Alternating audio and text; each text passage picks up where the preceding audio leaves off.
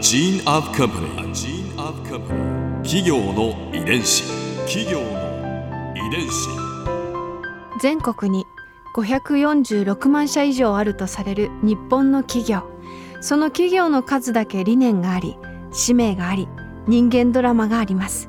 この番組ではさまざまな企業のトップや社員の方にお話を伺いながら成長する企業の DNA を解明していきます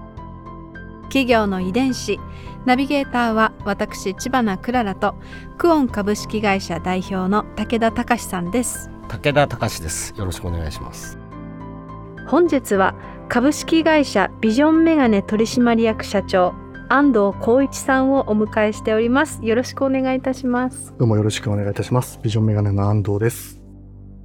今回は安藤社長のキャリアについて伺います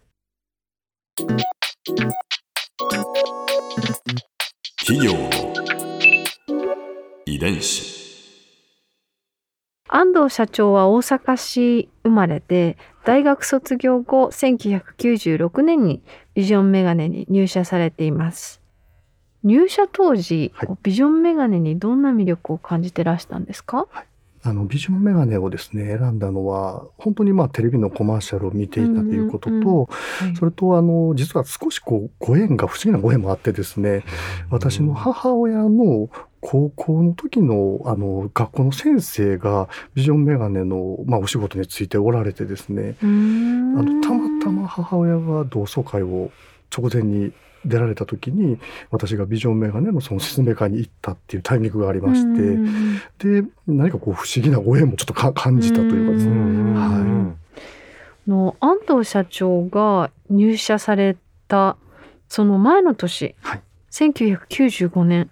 これ阪神・淡路大震災の年ですよね、はい、えその時はいかがされてたんですか？あのその時はですねちょうどあの私まあ入社前でしたけども、はい。まあその就職の、えまあ、ビジョンメガネっていうのがもうある程度入ることがもう分かっているといいますかあ考えていた頃でもありましたので、うんまあ、会社もどうなってるのかなということは非常に心配はしてました。うん。で特にまあ入社後にですね、まあ、ビジョンメガネがどれぐらい苦労されてたのかっていう話を非常にまあ聞きまして、うん。実はまあ吉田さんがですねまずその一番被災まあ、被害の大きかった三宮という兵庫県のお店が、まあ、我々がありまして、まあ、当時そのお店もある程度の被害はちょっと受けていたんですけども、まあ、早朝に起きた地震でしたので、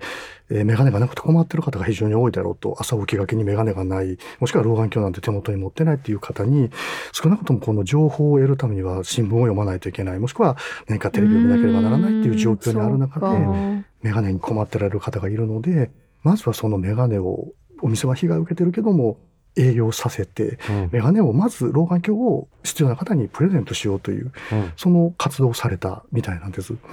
でメガネだけでなく、まあ、商品自体もですねやはり道路も寸断されていたのでレンズを供給するにもなかなかこう物流がうまくいかない中うん吉田さんが自らその拠点の近くまでですね、うん。オートバイでこうレンズを担いでいってですねそのところまで持って行ってそこからまた各店舗に担当者がもう持っていくっていうようなこうお店をもう一日も閉めないようにこう動くんだっていうような思いで、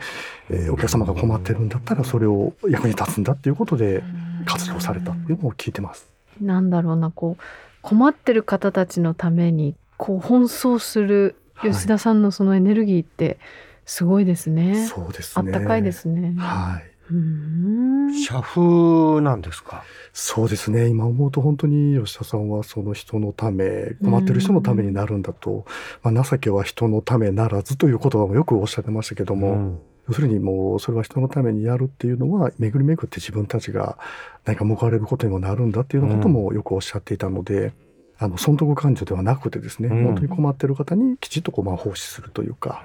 お役に立つっていう思いは非常にあったんだなというふうに思います。それが阪神・淡路大震災の時にもう行動としてこう体現されたわけですね。そうですね。はい。企業の遺伝子なんと入社わずか15年でうん、生え抜き社員初となる社長にはい。就任されたということでえ。すごいですね。15年ですよ。何があったんですか？何があったんだろうと思うかわかりませんけども、まあ最初に社長というふうにまあ言われた時は本当にちょっとこうびっくりしましたけども、あの一時期あの本当にこう売り上げの少ない店の店長に一番最初になった時の本当に売り上げの少ないお店でして、お客様のご来店も本当に少ないお店だったんですね。でなんとかお客様に一人でも多く入っていただきたいなと思って、うん、えーと、ビジョンメガネの店頭に並んでるこう看板ビジョンメガネと書いてる看板の上に、うん、今私がもし従業員がそれやったら多分叱ると思うんですけども、うん、コンタクトケア用品半額というパネルをですね、はい、盤面の上にバンと貼ってですね、で当時あのドラッグストアとか周りなかったのでケア用品が半額で買えるっていうお店ってなかなかなかったんですね。なのでそれを見て来られたお客様がものすごく増えてですね、当時200店舗以上あった店舗の中で売り上げは本当にメガネの売り上げはすごく悪かったんですけどもあるケア用品の販売本数がビジョンメガネ1になったことがありまして。そういうちょっと突拍子もないことをやっていたのがもしかすると目についたのかもわからないですね。その入社されて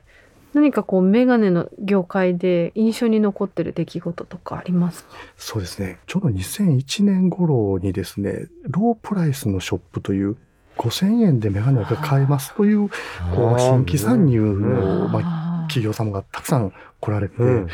ょっとメガネの価格破壊というものが少し起こってしまいまして、今までだったら数万円したものが5000円で買えると、じゃあ数万円のメガネっていうのは高いんじゃないのかっていうようなこうちょっと流れができてしまったのがちょうど2001年頃でしたね。あれに対抗する老舗はどういう策を打ったんですか、やはりですね、あの、実は一時期ビジョンメガネも少しそのロープライスのショップに少しこう着手したこともあるんです。うん、まあ、XA という名前で、うん、えー、まあやっていくことがありまして、一時期は成功した時期もあったんですけども、うん、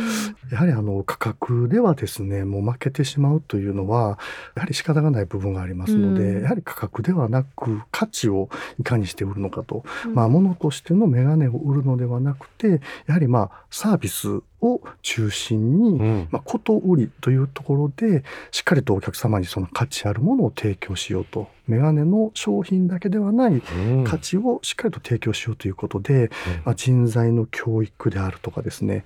えー、一時期私もちょっと教育の担当をしていたことがあるんですけどもメガネのその売り方の、まあ、習得をするために、うん、メガネのあの専門学校があるんですね。眼鏡の専門学校が。はい、そこにあの仕事しながらあ、まあ、通信局で通っていろんなまあ知識とか売り方とかをまあ勉強しましてですねそれをこう現場の人に少しずつ広げていくっていうようなことも一時期やったりもしました。まあ、ずっとつけるものですからね。そうですね。はい。気持ちや情報とともにことでちゃんと販売していただけると、はい、気持ちよくつけられる。はい。うん。ここで Clara's viewpoint。回印象に残ったのはやっぱり阪神・淡路大震災の時のエピソードでしょうか。そういうその震災の時にメガネが大事だって私これまで本当に考えたことがなくってでもお話を聞いてて確かにそうだなって一番その災害の時にね持ってき忘れちゃう。ものかもしれないですしでもないと一番困るものってやっぱり視力だったり視界だったりしますからそういった困った方たちのために奔走した吉田さんをはじめ社員の皆さんなんかこうエネルギーを感じるというか、まあ、人情味というか愛を感じますよね。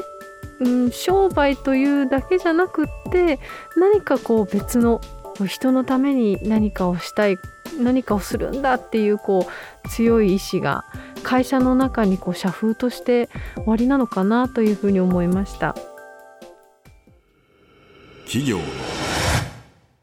遺伝子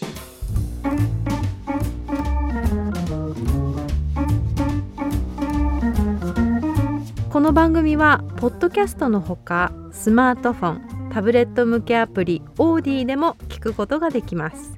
お使いのアプリストアからダウンロードして企業の遺伝子のページにアクセスしてみてくださいね。それでは